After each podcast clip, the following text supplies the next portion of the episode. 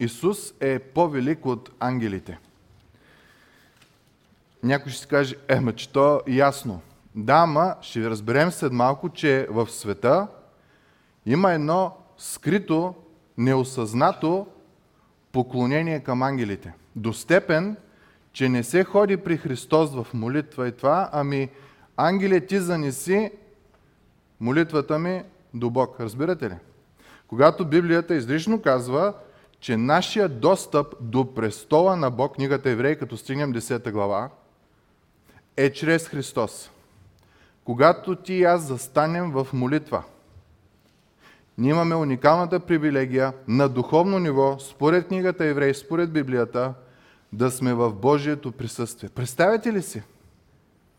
В Божието присъствие. Причината е само една. Не, що сме много добри, не, що сме много умни, много богати и тъд, заради Христос. Книгата Еврея има една единствена цел да ни покаже превъзходството, величието на Христос.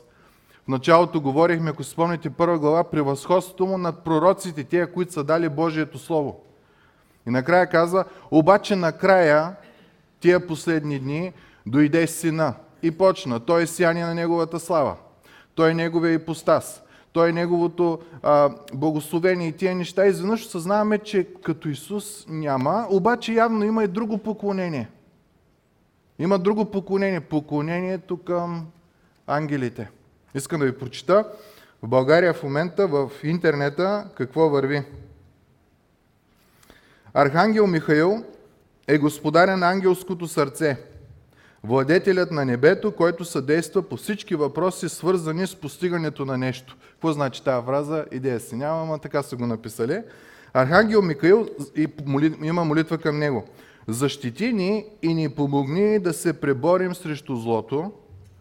И нека Бог чрез тебе чуе гласът ни и ти, предводителя на небесното воинство, победи злото, което витая около мен и моето семейство. Дай ни сила и смелост да се противопоставим на злите погледи и мисли. Обгърни ни със светлина и нека тази светлина заслепи враговете ни и бъде водач в дните и пазител в нощите. И отдолу има обяснение. Тая молитва се явява мощна мантра за защита, късмет, успех, както на вас, така и на семейството ви. Чети на 40 дни подред тази молитва поддържа остатъка от дните ни в силен енергиен баланс и работи за вас през едногодишната си орбита. Независимо от всичко, ако се срещнете в трудни моменти, не се колебайте да я четете отново или да я предложите на ваши познати и роднини. Не знам дали обърнахте внимание, но последното изречение каза, че всичко друго, което е било казано, може и да не стане. Какво беше? 40 дни го четеш, за да ти дойдат благословения и всички тия работи в живота. И накрая казва, независимо от всичко, ако срещнете трудности, нищо, че си молил 40 дена, не се колебайте да я четете отново или да я предложите на ваши познати и роднини. Излиза, че ангелите са най-мощните същества. Нашата молитва я занася до Бог – и оттам нататък те се грижат за абсолютно всяко нещо в нашия живот. Един вид няма нужда да се молиш на Бог, моли се на ангела. Днешният текст, който ще изучаваме от Словото, има за цел точно това нещо, защото се оказва, че това, този вид вярване, езотерично, не е нещо ново. По времето на Исус след него има едно масово поклонение към ангели. И автора на Евреи, вдъхновен от Бог, иска да ни покаже, че Исус, Божия син, е по-велик от ангелите. Защо мислите иска да ни покаже това нещо? Да не би фокуса, надеждата, отехата, да не е в същество, което е създадено, а да е в този, който е вечен и е създал абсолютно всичко. И цялата книга, текстовете, които ще четеме след малко, имат точно тази цел. Някои са вярвали по това време, че ангел е ходатай. Тук и в молитвата го четахме. той ти носи нещата и ти връща обратно, когато Бог има нещо да ти, да ти говори. Обаче явно това е било проблем в първи век, защото виждаме го в този текст, в още четири текста и може би най-яркият пример е 1 Тимотей 2.5 казва, защото има само един Бог и един посредник или худатай между Бога и човеците. Човекът Исус Христос. Еврей ни казва същото. Има един а, худатай. Защо автора пише това нещо? Първото е, че го има от това поверие и някои хора, които са повярвали, и знаете как сме обикновено, като повярваме си мислим, че изведнъж всички проблеми ще ни бъдат решени. Тоест, ние няма нужда да се борим с нашите страсти, с нашите навици, които са вредни, които са грешни. Бог ей така ще ги изчисти.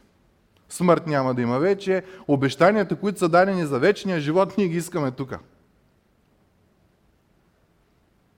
И когато нещата не станат, когато виждаш, че битката с гнева е тежка, ама много-много не ти се занимава, без да искаш, отиваш към вярване, което те кара да се чувстваш спокоен. Независимо дали е истина или не е истина.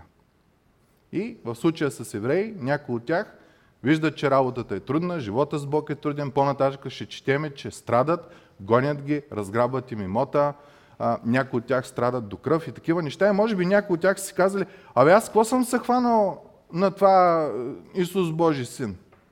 Е, го има си гото и вярване, има си ангели, много религии имало по това време, които са правили това. И автора систематично започва. Първо пророците, Исус е по-велик. Сега ангелите, Исус е по-велик. По-нататъка, Моисей, Исус е по-велик. Исус Навин, Исус е по-велик. Целта му е да покаже, вдъхновен от Бог, разбира се, да покаже, че като Исус Христос няма абсолютно никакво създание и в края на края ще се окаже, че Той не е създаден. Той е самият Творец. Защо го и пише? Защото както тогава, така и днеска, ние може да се подлъжим да следваме друго учение. Надеждата си в живота да я възложим на други неща. Може да сменяме религиите. Може да разчитаме на пари. Може да разчитаме на телефон. Едно време аз имах един познат, той сега се премести, живее на друго място.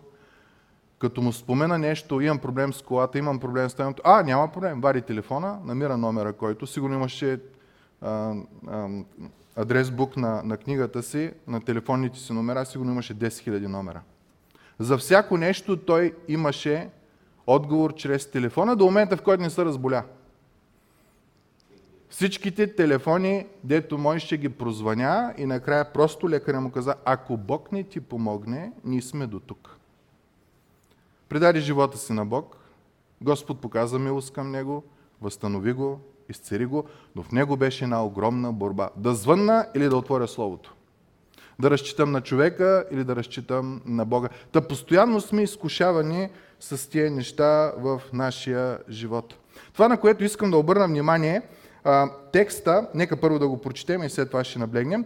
Първо, т.е. първо послание към евреите, ще ви моля да се изправим в уважение към Божието Слово, мили братя и сестри. Ако имате Библия на телефон, всъщност листовете, които са ви дадени, това е текста, който ще четеме. Ще започнем от стих 4. И стана толкова по-горен от ангелите, колкото името, което е наследил, е по-превъзходно от тяхното. Защото на кого от ангелите Бог е казал, ти си мой син, аз днес те родих и пак аз ще му бъда отец и той ще ми бъде син. Когато пък въвежда първородния в Вселената, казва и поклонете се на него всички Божии ангели. И за ангелите каза, който прави ангелите си силни като ветрове и служителите си като огнен пламък, а за сина казва, Твоя престол, о Боже, е до вечни векове. И скиптърът на Твоето царство е скиптър на правота. Възлюбил си правда и си намразил беззаконие, затова Боже, Твоя Бог те е помазал селей на радост повече от Твоите събратя. И пак, в началото Ти, Господи, си основал земята и делото на Твоите ръце е небето. Те ще изчезнат, а ти, преобръж... а ти пребъдваш. Да, те всички ще остареят като дреха и като на метало ще ги свиеш. И те ще бъдат изменени. Но ти си същият и твоите години няма да се свършат. А на кого от ангелите е казал, някога седни от дясно ми, докато положа враговете ти за твое подножие. Не са ли те всички служебни духове, изпращани да слугуват на онези, които ще наследят спасението? Да бъде благословено Божието Слово. Може да седнете, мили брати и сестри. За да е по-лесно да обърнем внимание на текста, той се разделя на две части. Една и съща фраза се повтаря два пъти.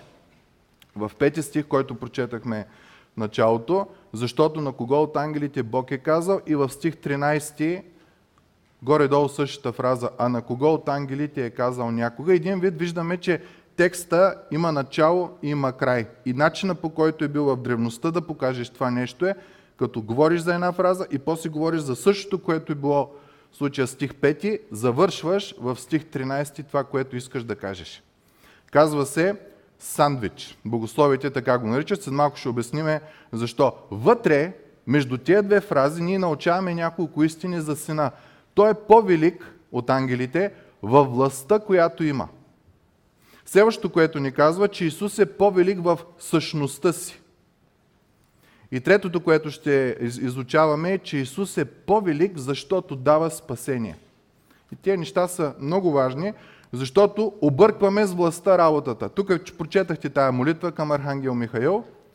Изведнъж се оказа, че той е всесилния, всевластния и той ще напази и друг няма кой. Бог е само е там горе и ангела трябва като линейка да търчи напред-назад да, да оправя нещата. Второто е, Исус е по-велик в същността си. Спомняте си, говорихме за Неговия ипостас, Неговата същност. От вътрешна страна Той е Бог. Миналата неделя говорихме за Неговата форма, външната му част. Ако погледнеш Исус в Божието а, присъствие, ще видиш Божията слава да излиза от Него. Та Той и отвътре, и отвънка е Бог. Следователно е 100% Бог. И третото е, че Исус е по-велик, защото дава спасение. И това го прави различен от абсолютно всяко друго същество, което има на този свят, на тая вселена. И поради тези три причини, казва автора, ние трябва да се покланяме на Исус само, а не на някой друг. Грубо, какво искат да кажат богословите, като кажат сандвич? Първата част и последната са двата хляба. Започва текста и свършва текста. И по средата намираме точно това, което а, е мръвката. И днеска ние ще прегледаме мръвката относно тия неща. Дано не ви се еде, след това на обяд ще може да, да ядете. Нека да прегледнем първата част. Какво казва авторът на Евреи, когато казва, че Исус е по-велик от ангелите в властта, която има. Или на позицията на власт, която има. Стих 5 и 6. Нека да следваме текста. Той след като извърши чрез себе си очистване на греховете, седна отдясно на величието в весените. И стана толкова по-горен от ангелите, колкото името, което е наследил, и е по-превъзходно от тяхното. Въпросът, който веднага сигурно се задаваме е, кое е това име? Той е наследил име, дадено му е, той не е самозванец. Дадено му е име, което е по-велико. В самото си име той е по-велик от ангелите. Стих 5 и 6 казва, защото на кого от ангелите Бог е казал някога, ти си мой син. Аз днес те родих и пак аз ще му бъда отец и той ще ми бъде син. Текста ни казва, че величието на Исус над ангелите се изразява в това, че никога те не са наречени Мой син. Това е важно да обърнем внимание. По това време, когато един цар коронясва сина си, нали, той е вървял по, по кланове, когато един цар коронясва сина си, той казва, ти си мой син, признава, че той е легитимен а, цар, който ще бъде, аз днес те родих и тая фраза аз днес те родих означава момента, в който ти ставаш цар. Аз като цар, образно казано, те раждам като цар. Разбирате ли? Което е важно, защото Словото казва на два пъти тая фраза. Спомните ли си, когато Исус Христос излезе от а, езерото във водното си кръщение при Йоан? Дойде един гълъб върху него, Святия Дух във форма на гълъб и какво каза? Какви думи че се чуха от небето? Този е мой син. На преображението в планината, когато Исус се срещна, Исус показа славата си, Петър, Йоан и Яков бяха там. Исус говореше с Моисей и с Илия. Единия представяше закона, другия пророците, целият Стар Завет образно. Исус говореше с тях. След като изчезнаха те, един облак дойде. Спомните ли си какво каза този облак? Този е моят възлюбен син, в който е моето благоволение. Него слушайте. Та първата част от фразата, че Исус е син, разбрахме откъде идва и се изпълнява в Исус. Втората част от фразата е интересна. Как така той стана цар? Нали, фразата аз днес ти родих е означава ти днеска ставаш цар. Искам да ви прочита в Деяния 13 глава 30 стих казва, апостол Петър проповядва и казва, но Бог го възкреси от мъртвите, за Христос говори. И той в продължение на много дни се явяваше на тези, които бяха дошли с него от Галилея в Иерусалим, които сега са свидетели за него пред народа. И ние ви донесохме блага вест за обещанието, дадено на бащите ни, че Бог го изпълни спрямо техните деца, като възкреси Исус, както е писано във втория псалом, Ти си мой син, аз днес те родих. Самата Библия казва, че момента, в който Исус Бог го признава за цар над всичко, е момента, в който го възкресява от мъртвите. Значи имаме, ти си моя възлюбен син, при кръщението на Исус, при преображението на Исус имаме царуването на Исус при Неговото възкресение. След като Той възкръсна, какво направи? Спомняте ли си? Възнесе се и къде седна? Отдясно на Отец. Когато кажем за човек, той е дясната ми ръка, какво имаме предвид?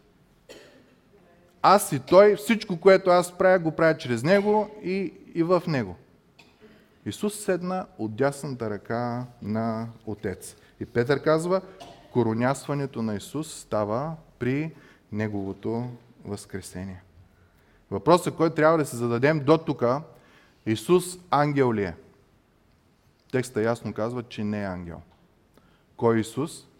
Той е Божият син, който е цар над всичко. И това е първото нещо, което казва автора. Продължава нататъка и пак аз ще му бъда отец и той ще ми бъде син. Ще кажеш, че Бог набива в главите на хората да осъзнаят, че Исус не е някакво велико създание. Исус не е сътворен, ами Той всъщност е Божият син. 100% Бог. Външно във форма Божията слава и вътрешно Божия ипостас неговия характер. Затова, когато е бил сред хората, наистина хората са може да видят какво представлява Бог. И този текст, който прочетахме преди малко, че аз ще ти бъда баща, ти ще ми бъдеш син, за евреите по това време е бил много скъпоценен стих. Казва се в момент, когато Давид каза, Господи, ще ти построя храм. Ти си голяма работа. Спомните ли си Бог какво му казва? Няма да ми построиш, Давид, храм, но аз ще ти построя дом. Това е един от най-ключовите стихове. Давид каза, Боже, прави ти дом. Бог казва, не, не, не, аз ще ти направя дом. Вижте какво каза 2 царе 7 глава.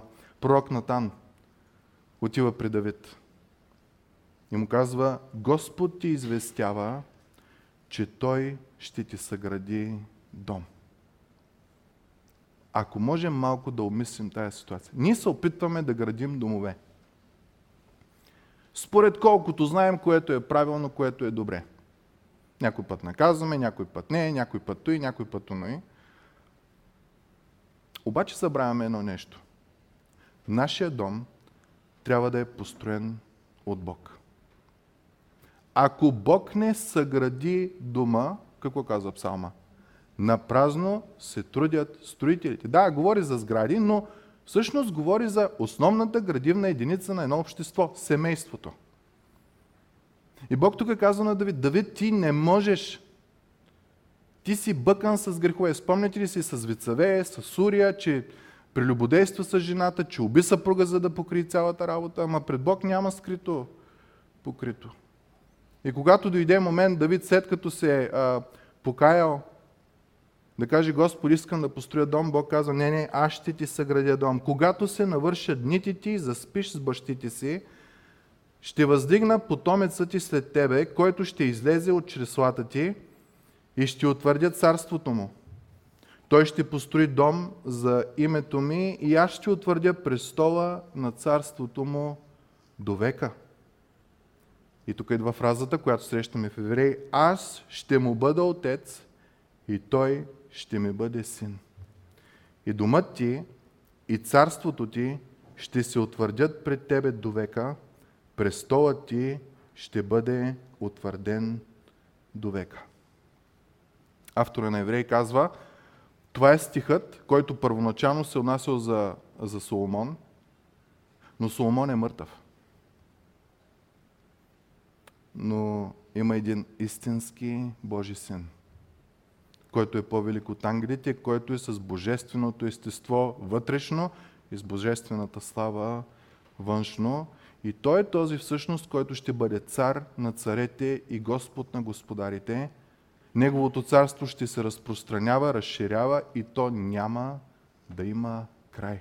Автора на Еврей казва, хора, къде сте тръгнали да, се, да вървите сред ангели, да им се покланяте? Вижте Бог какво ви е дал. Неговия син. Сиянието на Неговата слава. Точен и постас, същност, вътрешна на Божията характер. По-велик от Него няма. Сам Бог го нарича син. Исус не е някакъв самозвание, той да се нарича син. Ние, ние знаем много хора. Тук, между другото, понякога пред църква минава един човек, който всеки път ми казва, аз съм Исус Христос Спасител, аз съм истинския Божий. Човека не е добре. Но просто искам да ви кажа как си върви понякога в, в хората това самозвано желание да бъдат велики. Тук Словото ни казва, Исус не дойде да се пъчи. Сам Бог Отец даде увереност на хората, сам той свидетелстваше, че Исус е уникален. Когато бях в семинарията и изучавахме този стих, изникна един въпрос, кога ще дойде мир? И професора ни каза, мир няма да дойде. Защото човек заради греха не може да управлява в мир. Човек казва, не трябва да бъде сам на власт. Трябва да има хора, които да му държат сметка. Той каза следното, ако му се даде много власт, ще се възгордее. Ако, му, ако няма да може да управлява мъдро, няма да има страх от Бога, няма да мисли за хората, ще мисли за себе си. И ако е грешен и няма мъдрост и е горд, той няма да има любов. Хората няма да му се доверяват. Царя, който ние чакаме, описан в Библията, е благ по характер. И е кротък.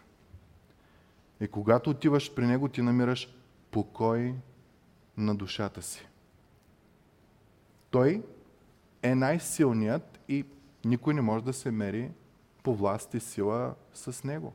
Но също така той е благ, за да не може никой да се съмнява в неговата добрина. Също така ни казва, че той е мъдър. Ти отиваш за съвет при него и излизаш весел, радостен с съвет, който е най-правилен. Автора, а, професора ни каза, няма да има мир, докато не дойде такъв човек. Грехът така не е поразил абсолютно всички. Най-добрият управител за света е един, който е Бог, 100% и човек 100%. Богочовека Исус Христос. В Йов има един стих, който казва Ох, да можех да, да се оправя в взаимоотношенията си с Бог, ама нямам такъв защитник. Нямам такъв, който да сложи ръка на рамото на Бог и да сложи ръка на моето рамо и да нас добри. Защото осъзнава, че има конфликт. Ама има. Исус Христос, 100% Бог, слага ръка на рамото на, на Божеството и 100% човек. Слага ръка на човека и в него става това одобряване. Знам дали сте чували за един цар Кнут, се казва. Това е било около 1200 година. Бил е крал на Англия, след това става крал на Дания, след това става крал на Норвегия. И хората много са го обичали. Просто е бил човек благ по характер. И е стигнал до момент, който са казали, това сигурно е Исус Христос, второто идване. Ма цар е взел да се притеснява. Един ден събрал цялата си управа, отишли там на бреговете на Норвежкото, на Северното море и то било бурно. Отишъл там, изправил ги всички, той излязал напред и казал, мълчи, отихни. Мълчи, отихни. Разбира се, нито морето, нито вълните отихнали. И той казал, има само един, който заповядва на морето и на вълните да отихнат. И това не съм аз. Искал е да покаже на хората, че като Исус друг няма в света. въпросът е, ангел ли е Исус? Не. Какъв е? Той е много по-велик. Той е царят. Той е синът Божий. Текстът продължава. Стих 6 казва, а когато пък въвежда първородния в Вселената, казва, и поклонете се на него всички Божии ангели. Някой тук може да се притесни от думата какво означава първороден. Нали е вечен? Какво означава това първороден? Искам да ви кажа, че в Библията има три титли, три вида титли, които се дават на Исус Христос. Някои са свързани с Неговата божествена природа. Например, Божи син. Когато Исус спори с евреите, казва, преди Авраам аз съм. Аз съм е името на Бог в Стария Завет. И тогава, когато казва преди Авраам аз съм, става една разбория и хората тръгват да взимат камъни. Текстът казва, защото се правише равен на Бога. Тоест, хората си мисли, че той богохулства. Тук има и други титли, които се отнасят само за човешката му природа. Син на Мария, син на Йосиф, дърводелеца Йосиф. Но има титли, които събират и божествената и човешката му природа и една от тия титли е, че е първороден. В това време първородният, когато е нямало свещеници, изпълнява ролята на свещеник в дома. Такава е била задачата, която е имал. Когато бащата почине, той наследява огромната част, задължение да се грижи за майката си. Та, от духовна гледна точка, кой мисли, че е първородният, най-великия в света? Исус Христос. По-нататък евреи ще ни каже, че той е първосвещеник. Връзката ни с Бог е чрез свещеник, но Исус е първосвещеника, най-великия, най-главния. Връзката ни с Бог е чрез Исус Христос. Та до тук разбираме, че Исус е по-велик от абсолютно всичко, дори и ангелите, защото текста казва, поклонете се на Него всички Божии ангели. Та властта на Исус е много по-велика от ангелите. Първото е името, което му е дадено. Божи син. Второто е първороден. Тук не говорим за ред, говорим за величие и превъзходство.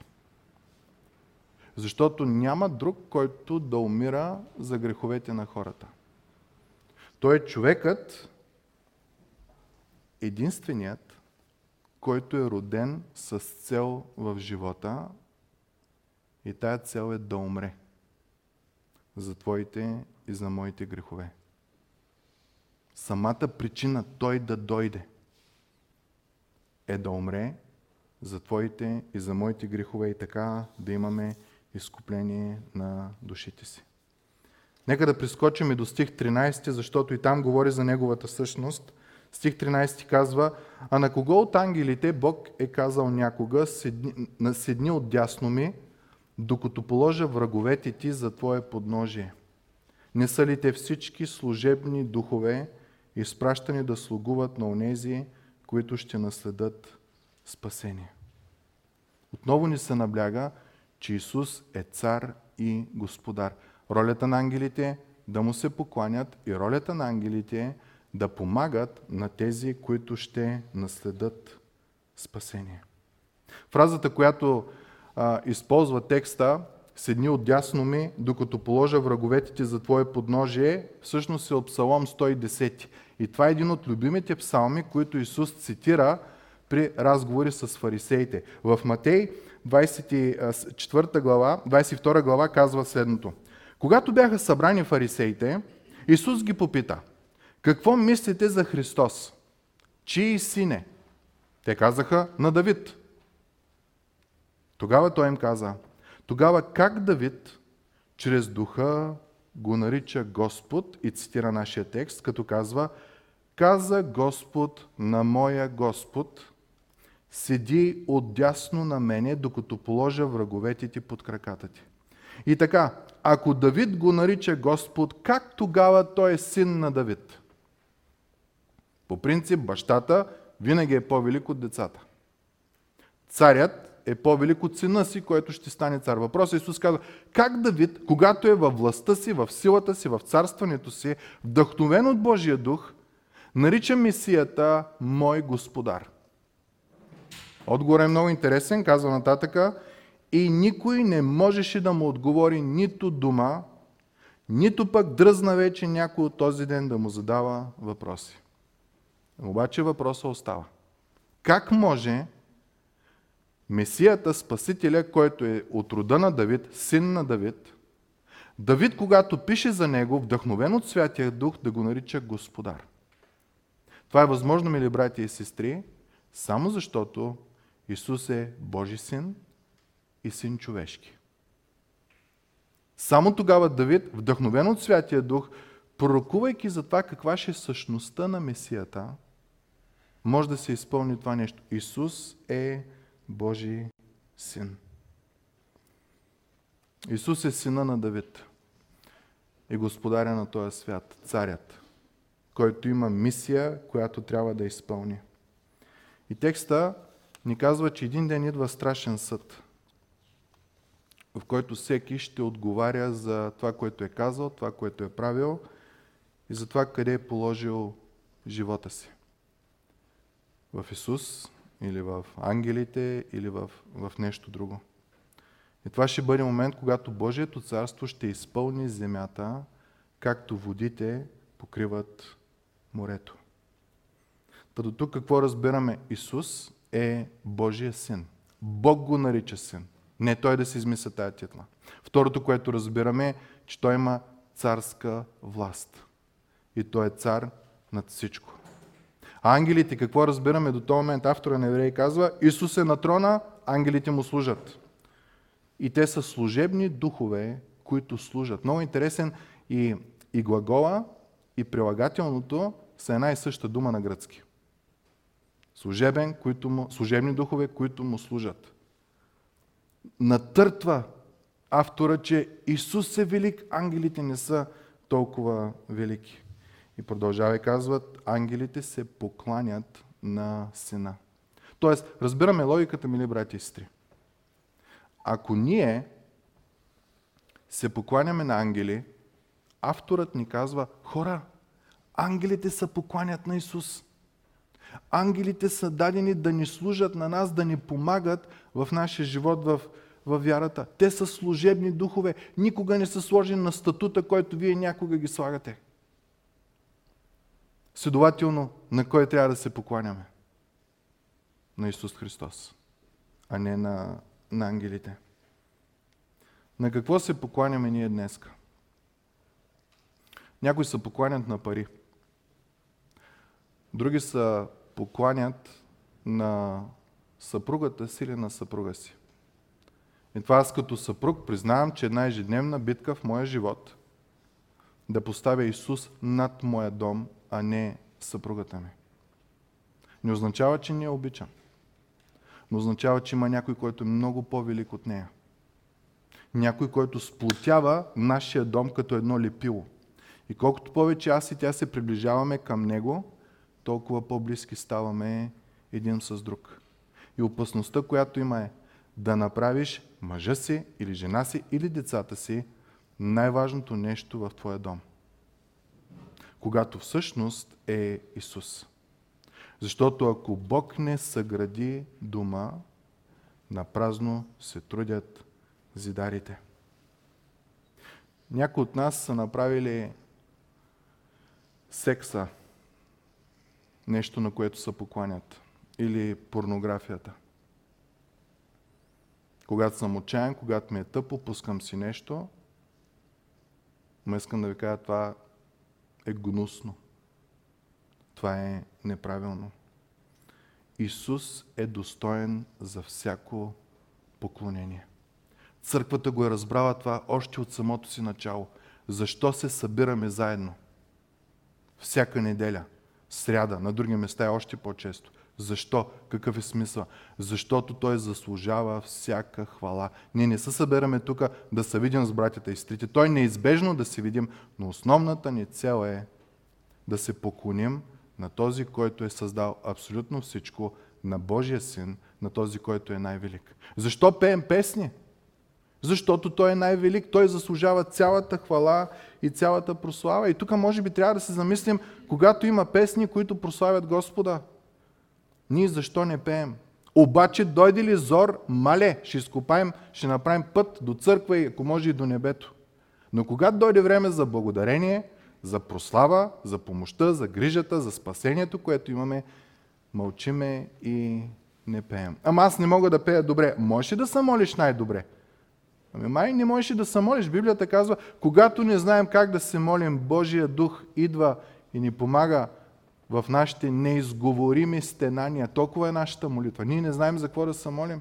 Някой път такива проблеми имаме, че казваме, Господи, да бъде волята ти. Аз не знам за това ли да се моля или за това да се моля. Бог идва да помага дори и в молитвата. Та ако кажеш, аз не мога да пея добре, обаче нямаш проблем да се молиш и да искаш каквото искаш от Бог, малко не върви работата. С ние се събираме да прославяме Господа чрез факта на нашето идване. Библията казва, представете телата си като жертва жива. Един вид жертва е, вместо да съм на леглото, да спа, да си цъкна телефона и да пусна онлайн службата, докато съм още в пижама или докато си пия кафето. Друго е да направя тази жертва, да стана, да се измия, да се изкъпя, да сложа най-хубавите дрехи, да дойда в Неговото присъствие, защото са събрани Божиите хора там, където са двама или трима, събрани в Мое име, аз съм там сред тях, и да кажа, Господи, Ти си достоен. Е малко глупаво звучи, ама достоен си да стана от леглото и да дойда на църква. Достоен си да облика най-хубавите дрехи. Достоен си, достоен си да те прославям, достоен си да скъсам с греха, достоен си да не правя нищо друго, а, мой Бог, а само ти и ти единствено да бъдеш. Достоен си, достоен си и достоен си. Затова и се молим всъщност да дойде Твоето царство и да бъде Твоята воля. Обаче понякога начина ни на живот и молитвата, която казваме едното с другото, няма нищо общо. Как идва Божието царство във вашия дом? Как идва Божията правда във вашия дом? Аз съм бил в домове, където по време на посещението родителя казва на детето да излъже, че все едно го няма. И си викам, това дете как ще израсне, че да служиш на Бог е окей и да лъжеш е окей и всичко е окей и това е. И бащата като каже, няма да лъжеш, детето ще вярва ли? Няма. Затова ние имаме отговорност. Божието царство Исус е сред вас, в нас. Когато сме в дом, там е Божието царство, там е Божието присъствие, когато сме в къщи. И се молим и четеме Словото. Толкова е интимна връзката ни с Бог. Бог изпрати сина си, не пророци, не ангели, не Моисей, не Исус Нави, не, не който и да е човек на тази вселена. Бог изпрати сам сина си да дойде и да умре за нас. Та самото ни присъствие на служба е един от моментите, в което ние почитаме Исус. Следващия път, като се събереме, ще обърнем внимание на втората част, която е може би една от най-обширните в текста, че Исус е по-велик в същността си. Отново авторът ни набляга на това кой е Исус. Ще говорим за неговия ипостас отново, защото той задълбава още повече. След това ще говорим за неговата форма, външно и вътрешно, как той е по-велик от всичките ангели, архангели и всякакви такива неща. Да призива тая сутрин към всеки един от нас, мили братко и сестро, е да не вземем да се объркаме и да се покланяме на хора, на ангели и каквото друго има. Да не се объркаме. Има само един, който заслужава цялата почест, заслужава цялата възхвала и цялата прослава. Божия син, наш Господ и Спасител Исус Христос. Затова и се изправяме като четеме Словото, защото това са Божии думи. Библията нарича Исус Божието Слово. Ние имаме Божието Слово в плът, имаме Божието Слово в написано. За да не се обърка някой. Много е важно това, мили брати и сестри. И когато ние признаем, че Той заслужава цялата слава, цялото величие, цялата прослава, цялата чест и почест на нашия живот към Него, тогава идва Божия мир, който никой в този свят не може да разбере. Ме ти имаш същите проблеми като моите. Как имаш мир? Аз кукнах, луднах. Защото Божието присъствие е в тебе. Бог обича всички. Целият свят, затова дари Исус. Но бащината милувка, бащината грижа е само към тези, които са приели Исус Христос за свой Господ и Спасител. И Словото казва, те ще се нарекат Божии деца. Ти и аз сме Божии синове и дъщери. Как няма да искаме да прекараме време с нашия татко? И той е много повече от татко.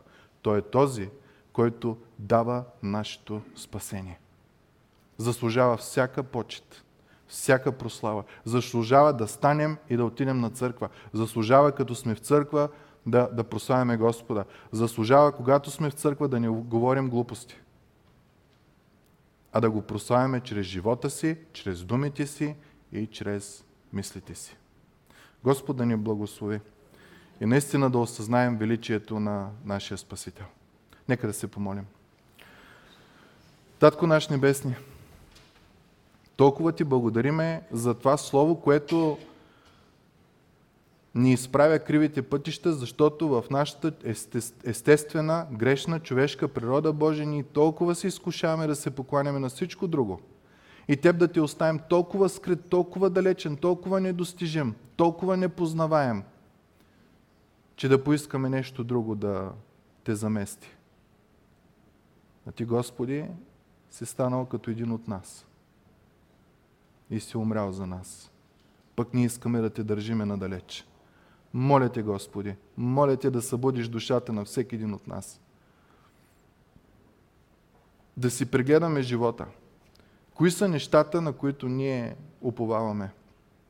И ако се окаже, че не уповаваме на правилните неща – на Сина. Дай ни, Господи, силата и мъдростта да се покаем, да поискаме прошка и да дойдат тия хубави, освежителни времена от Господа в нашия живот. Благодарим Ти още веднъж за Словото Ти и за Сина Ти и за Твоята милост и благост към нас. В името на Исус, нашия Спасител, помолих това. Амин.